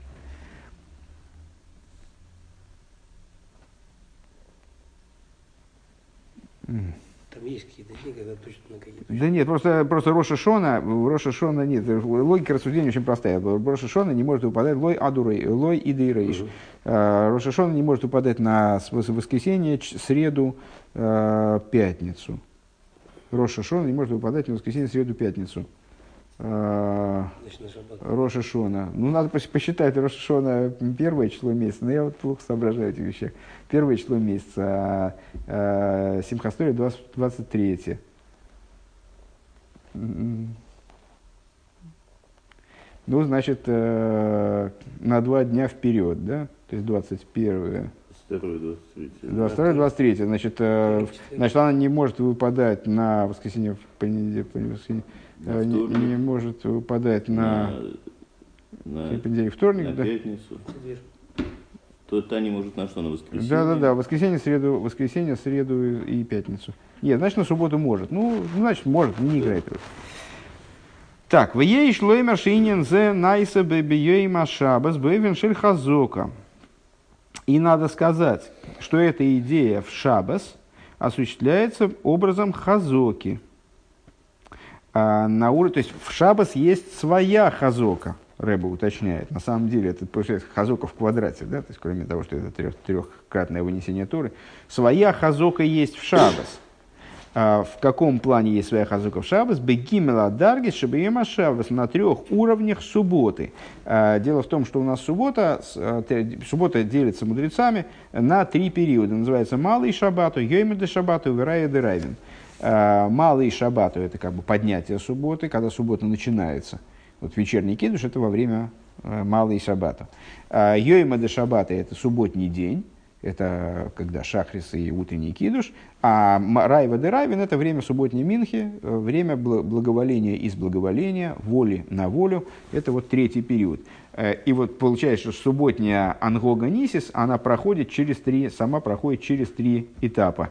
То есть получается, что она закрепляется вот таким вот тройным э, тройным образом, как хазака. А теперь то, что мы назвали с вами, с вами шулой агилием, то есть на полях страницы, это звездочка, которая с этой сноски идет вниз. Э, Там таким тон- тонким шрифтом, да?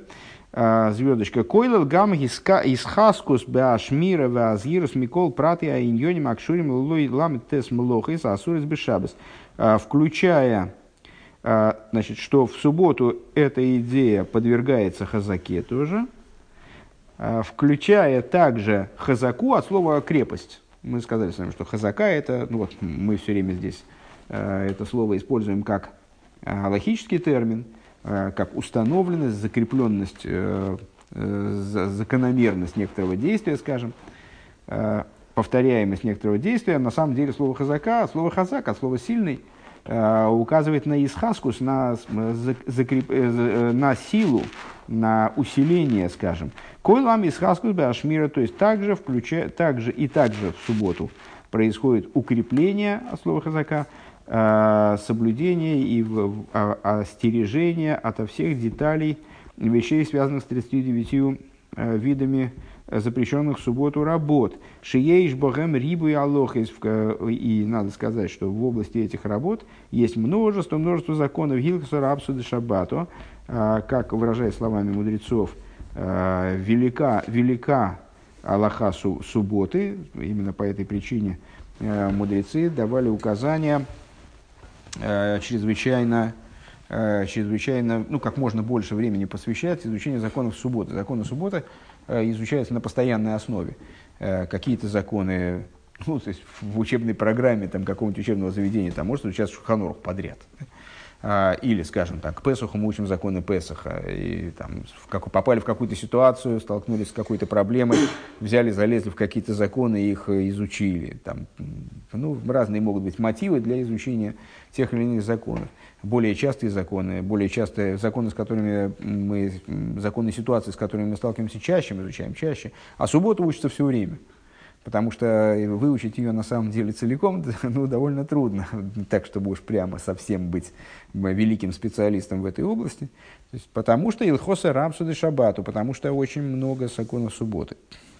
Так, теперь расшифровка этих, этих моментов. Прежде всего, конечно же, нас заинтересует отрывок из Гемшиха Этер.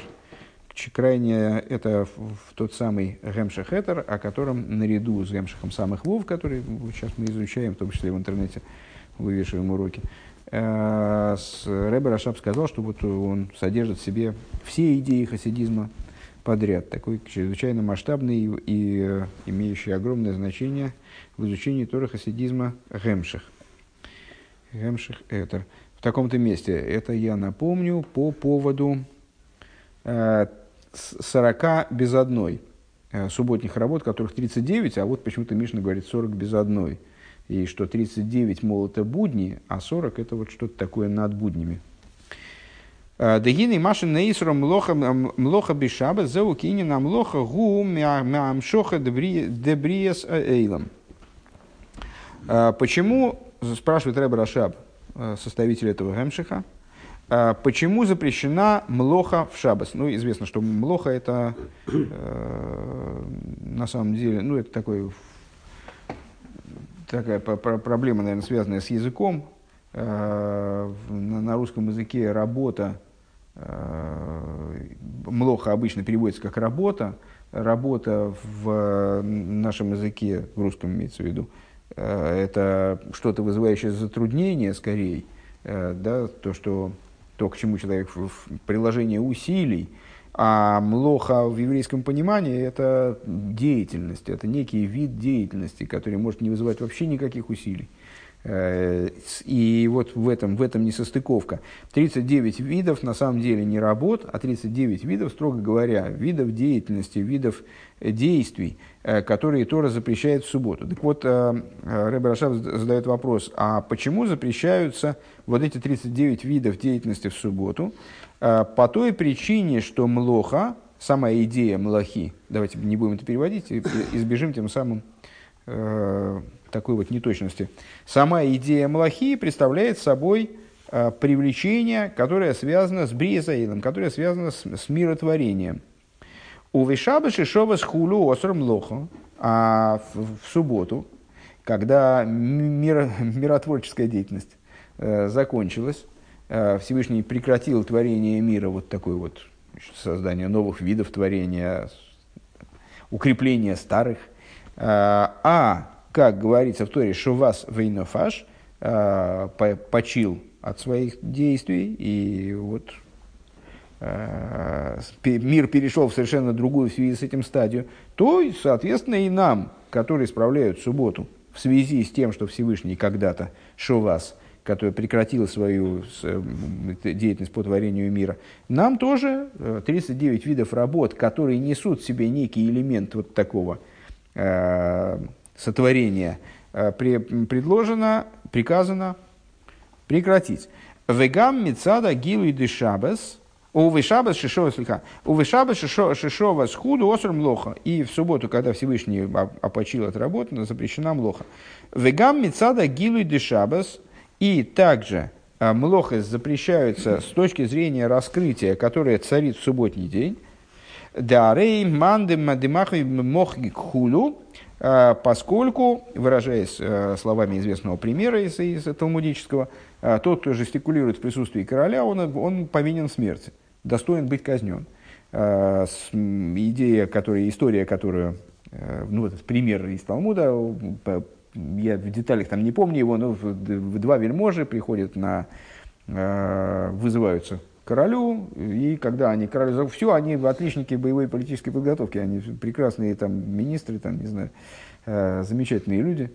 Э, но что-то они пришли, что-то они там не договорили снаружи, какие-то детали там проекта, по поводу которого их вызвали, и они там им надо быстро, срочно что-то там такое между собой да обсудить, один другого там пихает в бок, этот ему что-то мигает, тот тому там, значит, какие-то делает жесты, ну, им просто тупо усекают э, голову, и все, и как бы на этом разговор заканчивается, потому что мало ли чего можно ожидать от этих министров. Я вот тоже их не люблю, потому что они зайдут в кабинет, а потом какое-нибудь покушение затеют. А, вот, и, по, и в присутствии великого короля, ты в присутствии великого короля хочешь еще болтать, что ли? Отруби ему голову, пожалуйста, если можно.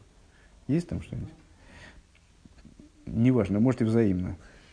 Э, так вот, э, так вот, в присутствии великого короля никакая жестикуляция недопустима. Ты зашел к королю и вот стоишь по стойке, по стойке смирно и должен находиться в предельном битуле, вообще без движения должен находиться оптимально.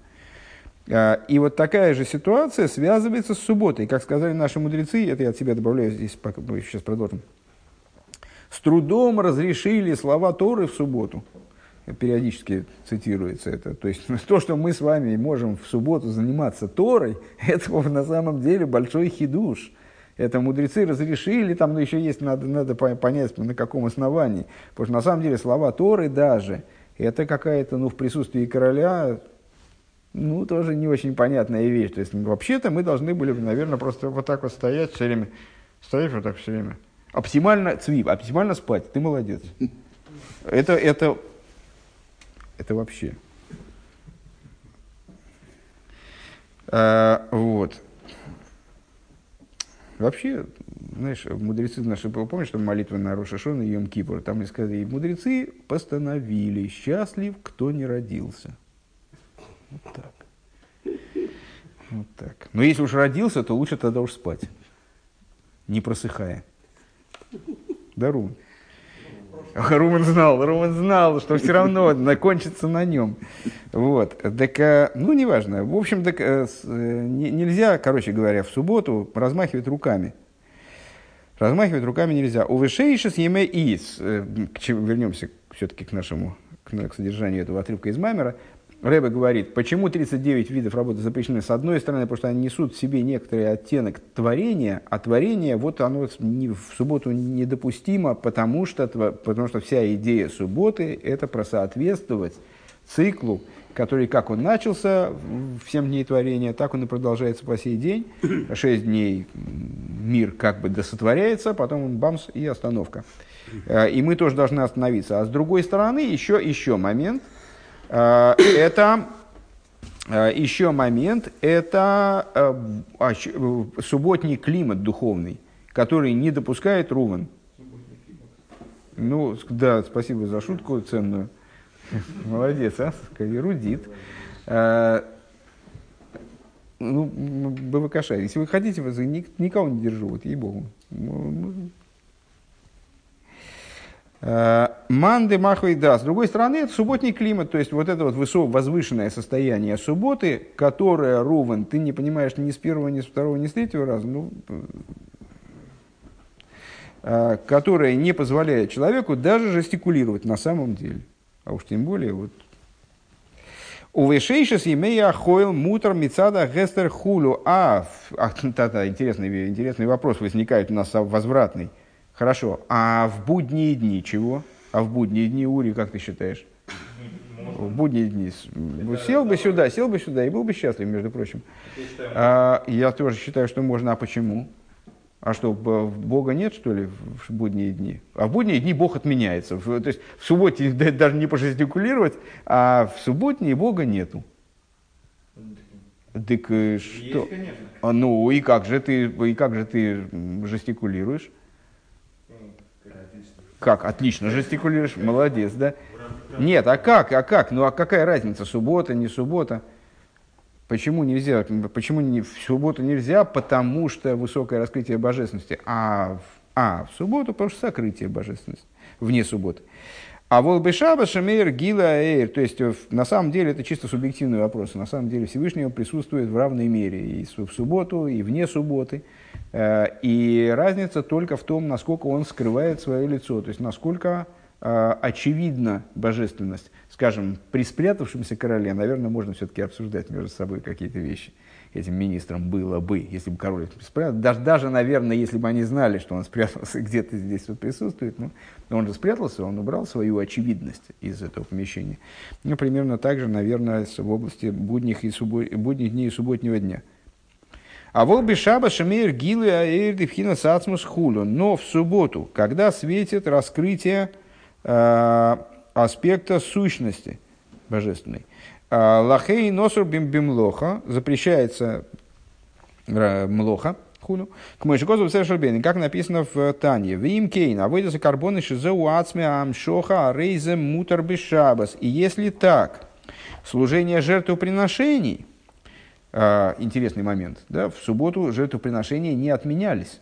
В субботу все постоянные жертвоприношения, более того, даже дополнительные субботние жертвоприношения приносились в храме в, в- полный рост. А, И все работы, которые необходимо было для этого делать, и бишхита, и зажигание огня, и там, значит, всякие там отцеживания, процеживания, ну, все, что необходимо было делать для жертвоприношений, все продолжалось. Так вот, служение по принесению жертвоприношений никак субботе не противоречит. Почему? Потому что это само привлечение божественности, вовлечение божественности в мир. Это не работа по переборке мироздания, это не работа по э, изменению мира, а работа по привлечению божественности в мир. Варейзал дерах машикосу моки махарала мишна деовейс млохи сарбоим хосерахас. Деовейс млохи сарбоим хосерахас лиха. А, И это подобно тому, что написано а, в другом месте в отношении Мишны, что э, ключевых субботних работ 40 без одной, вейный оймер ламитес млохис. И не говорит он 39. Шиеиш млоха шимутер бешабас, то, имея в виду, что есть таки сороковая млоха, которая разрешена в шабас. Их 40 без одной, а 40 это, она, почему 40 без одной? Что 39 запрещены, а 40 разрешена. В Кедеисов Медрш Раба, и как написано в таком-то месте, Мимлехас и ломой, Мимлехас и ломой, Шабас, Аволой Шабас Мимлехас Садик, а, Мимлехас и ломой Шовас, Аволой Шовас Мимлехас Садиким. Худу. В Мидрш эта идея озвучивается следующим образом. А, эта идея озвучивается следующим образом. Что значит Всевышний Шовас? Он э, прекратил деятельность. Он прекратил свою деятельность типа Млехес и Ломейс. Работу по созиданию мира. Млехес и Ломей, пардон. Работу по созиданию мира. Работу, как она была направлена на мир. А Млехес Цадиким, то есть работу праведников – вот эту работу целиком духовную он не прекратил. Вегу иньен тойра ватфила, и эта идея а, Торы и молитвы, а, Пхинас райва дирайвен демсирис нефеш эхот, и это же идея Торы и молитвы, в смысле в шабас, да, которые разрешены в шабас, аспект райва дирайвен, аспект благоволения на благоволение, или иначе говоря, воли на волю – воля на волю. Что это такое? Э, когда человек э, чего-то хочет добиться, то он для того, чтобы добиться этого чего-то, он вырабатывает какой-то путь.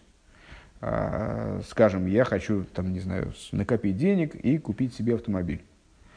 Для того, чтобы мне это сделать, для этого мне надо как минимум устроиться на работу. Э, для того, чтобы мне устроиться на работу, мне надо получить, там, не знаю, медицинскую справку. Ну, там можно длинную цепочку построить. И, ну, не алгоритм, просто вот построить цепочку действий, которые в результате меня приведут к вот этой желанной цели. А, каждое из действия из тех, которые будут в этой цепочке, это будет желанное мной действие.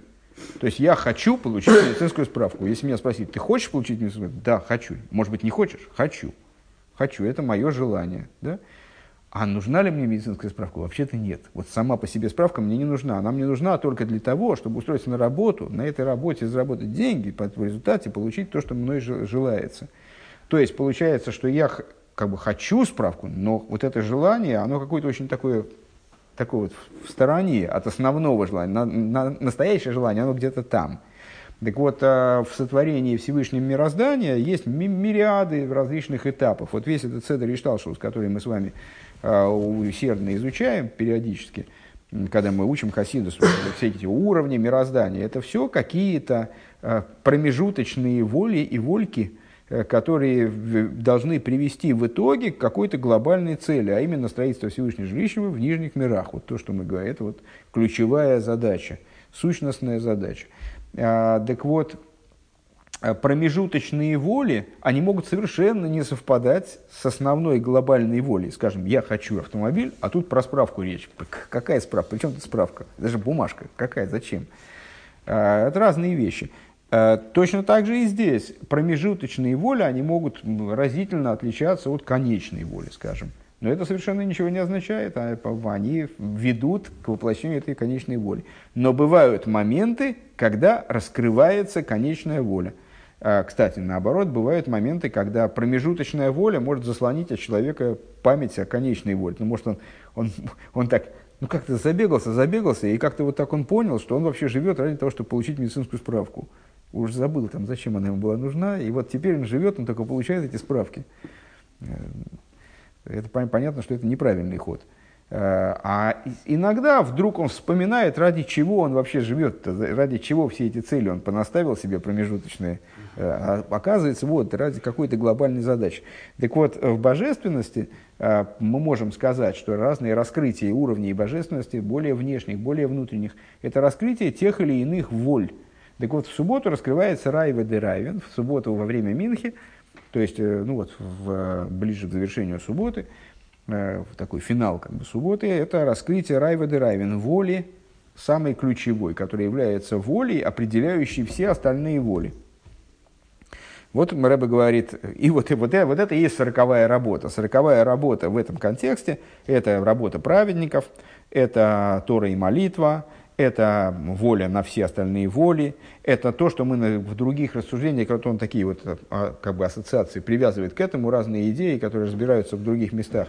Скажем, то, что сказали мудрецы, э, что человек, когда он произносит э, Шма и Соль, Авая Лекейну, Авая Эход, слушай, Израиль, Бог, м, ш- Авая наш Элекейну, Авая один.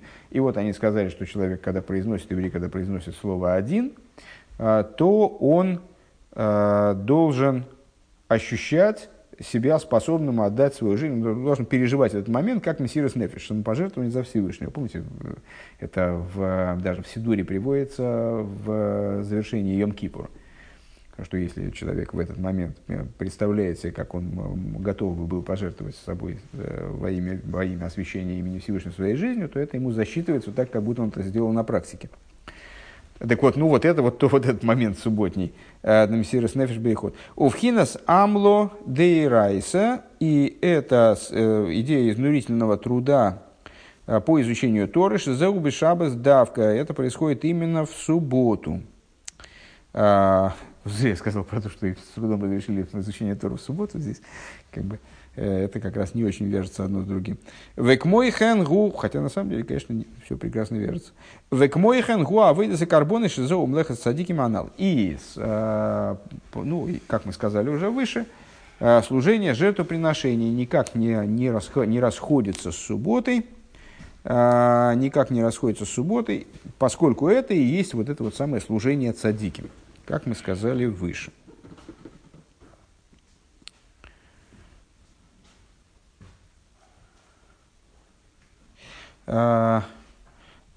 Тот отрывочек, который мы читали тонким шрифтом на Бешуле Агильян, а, там Рэбе,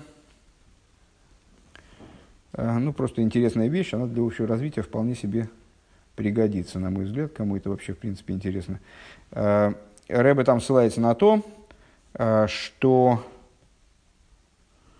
на Танью в связи с тем, что законы субботов, субботы крайне объемные, значит, очень, очень многочисленные, многообразны. В Игерас Акоидыш в таком-то месте, в конце Игерас Акоидыш, говорит здесь составитель, Рэб, Алта Рэбе пишет следующую вещь. Эйца и уцеки мемер рабисейну. Кол ашемер, кол ашемер шабаски илхосим и халдой алкол авинейсов. Можно посоветовать следующее. То, что сказали наши мудрецы, наши учителя. Каждый, есть высказывание мудрецов, каждый, соблюдающий субботу по ее законам, прощают ему все его грехи. Шоймер Шабас Кирхос. И помните, мы учили когда-то книжку такую. Вот она является, ее название, это вот отсылает нас к этому высказыванию мудрецов. И мудрецы наставят, что значит Шоймер Шабас Кирхос, соблюдающий субботу, прощает ему все грехи, то есть всю неделю греши себе на здоровье, а потом раз, суббота справил, и грехи все, опа, и, и все нормально. Да, Шеми Шабас Киилхосы. Так мудрецы объясняют, Киилхосы давка. Именно по законам ее. А вот соблюсти субботу по законам ее, это достаточно сложный момент. Сложный, сложный, сложный процесс. Лахен мутла колехот веехот ли есть боки биилхосы рабсу для шабату. И по этой причине необходимо лежит на каждом человеке обязанность изучения вот этого самого великого по объему с комплекса законов субботы, потому что это ведет к тому, что прощает человека все грехи. Вот об этом, об этом речь. Так. Времени осталось немножко, но мы хотя бы чуть-чуть двинем дальше все-таки. А, пункт Гей. А, в двух словах то, что мы начали. Первый абзац мы прочитали уже. А, предложил углубляться, углубляться еще больше в детализацию. А, Хойда Жазелухем, и для того, чтобы туда, в, в детализацию углубиться, э, заняться объяснением ответа, по поиском ответа на вопрос, почему мудрецы, говоря, что вот Тору не надо было начинать с рассказа о створении мира, э, а надо было начать с вот этого Хойда Жазелухем, этот месяц для вас начало месяцев, э, они не говорят мицва с мицвы Ахойда Жазе, а не с Торы Ахойда Жазе. Да? второй абзац сверху, вернее, от начала пункта. Э, Еду ахилук бейн тойрала митсво. Известно различие между Торой и заповедью. Ну, надо сказать, что с, э, это такой переполнена, переполнена э, Тора, в частности, внутренняя Тора, э, вот таким рассуждениями на, тем, на тему, рассуждениями, которые задействуют Тору и заповеди, как в определенном смысле противопоставленные друг другу вещи. Э, при этом, как понятно, э, законы заповедей, они содержатся в Торе. То есть никаких заповедей вне Торы нет. Мы не можем выполнять заповеди, не изучая Тору, потому что Тора нам дает, и, как сказали мудрецы, то, что не находится в рамках изученного, то не находится в рамках выпол- вы- выполненного автоматически. Просто мы не, мы не сможем, мы не смогли бы догадаться, э, в чем же, в чем же, каким, уже, каким же образом нам осуществлять волю Всевышнего, в чем выражается воля Всевышнего. Единственный способ об этом узнать – это изучение Торы. Э, с другой стороны, изучение Торы тоже является заповедью. Изучение Торы с тем же успехом заповедь. Заповедь из письменной Торы. Поэтому понятно, что их разделение между ними так может показаться в каком-то плане искусственным. Тем не менее, э, Тора и заповеди – это две сферы Тора отдельно. Не Тора как заповедь, а Тора как изучение. И заповеди э, не как следование тому, что изложено в Торе, а вот отдельно как взятая как сама деятельность, это все-таки разные сферы деятельности еврея, из которых состоит его служение. А, так вот, известна разница между Торой и заповедью. Шетойра гили майлами аилом. Что Тора по своему существу, она выше мира. Машенкин митсва иньона цивилиодом, что не так в отношении заповедей – Тора выше мира, в смысле, что она была вообще в отрыве от мира совершенным, и была спущена только божественной милостью, она была спущена вниз и невероятным совершенно образом, а, пройдя через, через, через тайну ступени, она оделась в материальные понятия, в материальные э, слова, которые для нами могут быть озвучены и ну, в какой-то мере поняты. А, а вот заповеди – это то, что по, по определению Э, специально Всевышний предуготовил для того, чтобы эти заповеди вделись в существование мира, э, могли нами выполняться на предмете вот, значит, имеющегося перед нами, имеющейся перед нами реальности. Э, Машенкин митсва, митсва иньоно цивой леодом, что не так в отношении заповедей, ее идея. То есть Тора – это воля и мудрость Всевышнего, как она, ну, в какой-то мере она попала, попала к нам – а заповеди это то, что специально было дано нам, это приказ человеку, эйхли исна экбейлам, каким образом вести себя в мире, кидейши и ахибур митсве милошен сапсо, деодам вейлам и макодж баруху. И направлен этот приказ на то, чтобы в конечном итоге произошло объединение, соединение. Само слово митсва, как мудрецы указывают, оно является производным от слова цавсу, от слова э, на арамейском языке узел – чтобы произошло, произошло связывание, чтобы и человек, и мироздание, они объединились со Всевышним в один узел. У мизе муван бенегела аходи лохем. И отсюда понятно в отношении вот этого, э, вот этой вот фразы аходи лохем митсва решойна. Мы удивились тому, что Рабицик он не, не использовал здесь слово тойра, а использовал здесь слово митсва – Почему он настаивает на том, что это мицва, первая мицва, которая была дана евреям, а не первое указание, не первый элемент Торы, который имеет отношение к евреям. Шакавона Бангога Нисис, э, Шабаавойда доходишь Нисен, потому что с, э, мы сказали с вами, что вот эта крия, она является ключевой э, в Рошходыш Нисен, который совпал с субботой.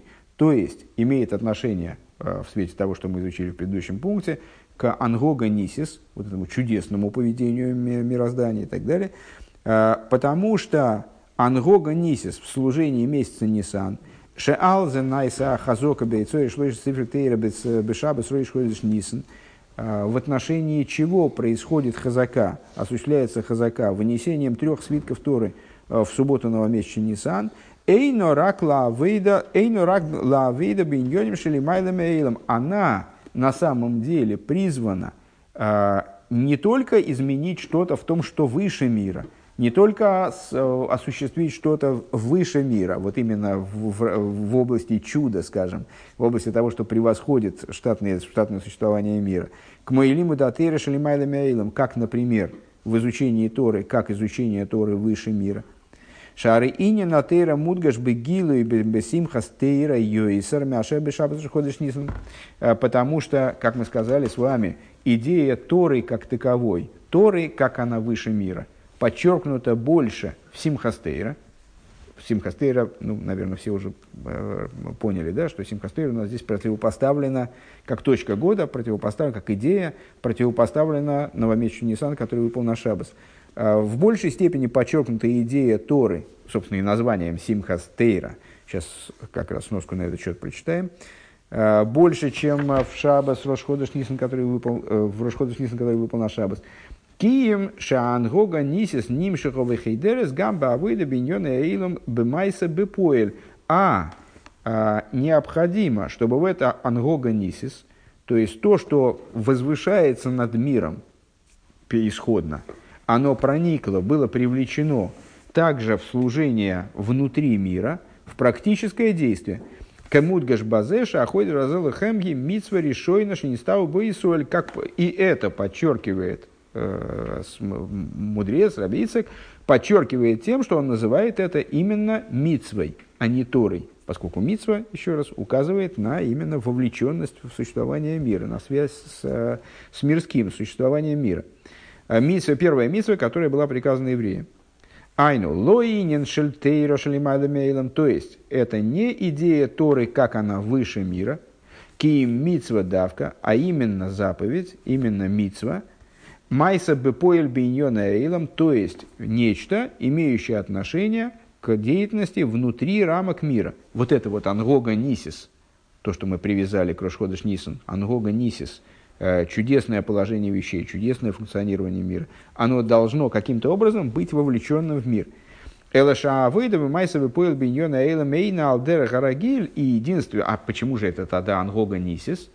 А потому что на, сам- по, по вот это вот поведение дел внутри мира, оно должно быть необычным, не природным к Ангога Тивис, как природная ангога, на которую указывает месяц Тишрей, и, соответственно, Симхастейра, вынесение и Хазока на это, в, в трой- тройное вынесение Сефер Тор в Симхастейре. Кием к мой ангога нисис, а должна быть тоже вот таким вот чудоподобным. Э, Эта ангога должна быть чудоподобной. Беойфен шель, шель арома, гам милош, нес милош арома. Образом приподнятости, Э, само слово «нес» указывает на приподнятость, лимайла, метивой, вергилусой, то есть выше природы, в данном случае человека, э, и его привычек. Э, Сейчас мы с вами уже со сносками разобраться не успеем, оставим это на следующий раз. Ну вот если, если подытожить, э, то есть почему Рабийцик использует термин «мицва», а не «тойра», потому что он хочет настоять, что месяц Нисан, в нашем случае новомесячный месяц Нисан, который совпал с субботой, это не точка года, когда нам предлагается оторваться от мира и куда-то улететь в область чудесности и вот, э, надсотворенности, скажем. А это э, момент времени, когда чудесность, она должна проникнуть внутрь существования нашего, в том числе и мирского, и оно тоже само по себе, то есть существование наше внутри мира, в рамках мироздания, оно стало, должно стать надприродным. В этом заключен большой пафос, который, ну вот, пониманием которого, осмыслением которого мы займемся дальше. Тут сносок хватает.